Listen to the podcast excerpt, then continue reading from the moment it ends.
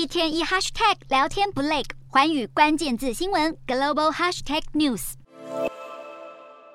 气势十足的俄罗斯总统普京大动作，在俄国克里姆林宫举行仪式，签署条约。普丁强渡关山，正式将乌克兰东部的卢甘斯克、顿内兹克以及南部的扎波罗热和赫尔松并入俄国领土。俄国国会下周通过此案后，就完成并吞程序。而克宫发言人裴斯科夫宛如按照剧本发展一般，在这场仪式登场前就大呛：对俄国并入的领土发动攻击，就形同是对俄国的攻击。莫斯科红场已经搭好舞台，搬出俄国旗帜，准备举办音乐会，大肆庆祝一番。俄国火速并入的这些领土超过九万平方公里，大约占乌克兰总面积的百分之十五。乌克兰和盟国拒绝承认乌克兰这四州被并入俄国。西方国家承诺会继续提供武器，乌克兰也强调将会继续发动反攻，夺回领土。美国总统拜登早就挑明，绝对不会承认俄国对乌克兰主权领土的主张，并且说，如果俄国并吞乌克兰的土地，美国准备祭出新制裁。从西方国家口中的假公投，声称超过百分之九十七的人赞成加入俄国后，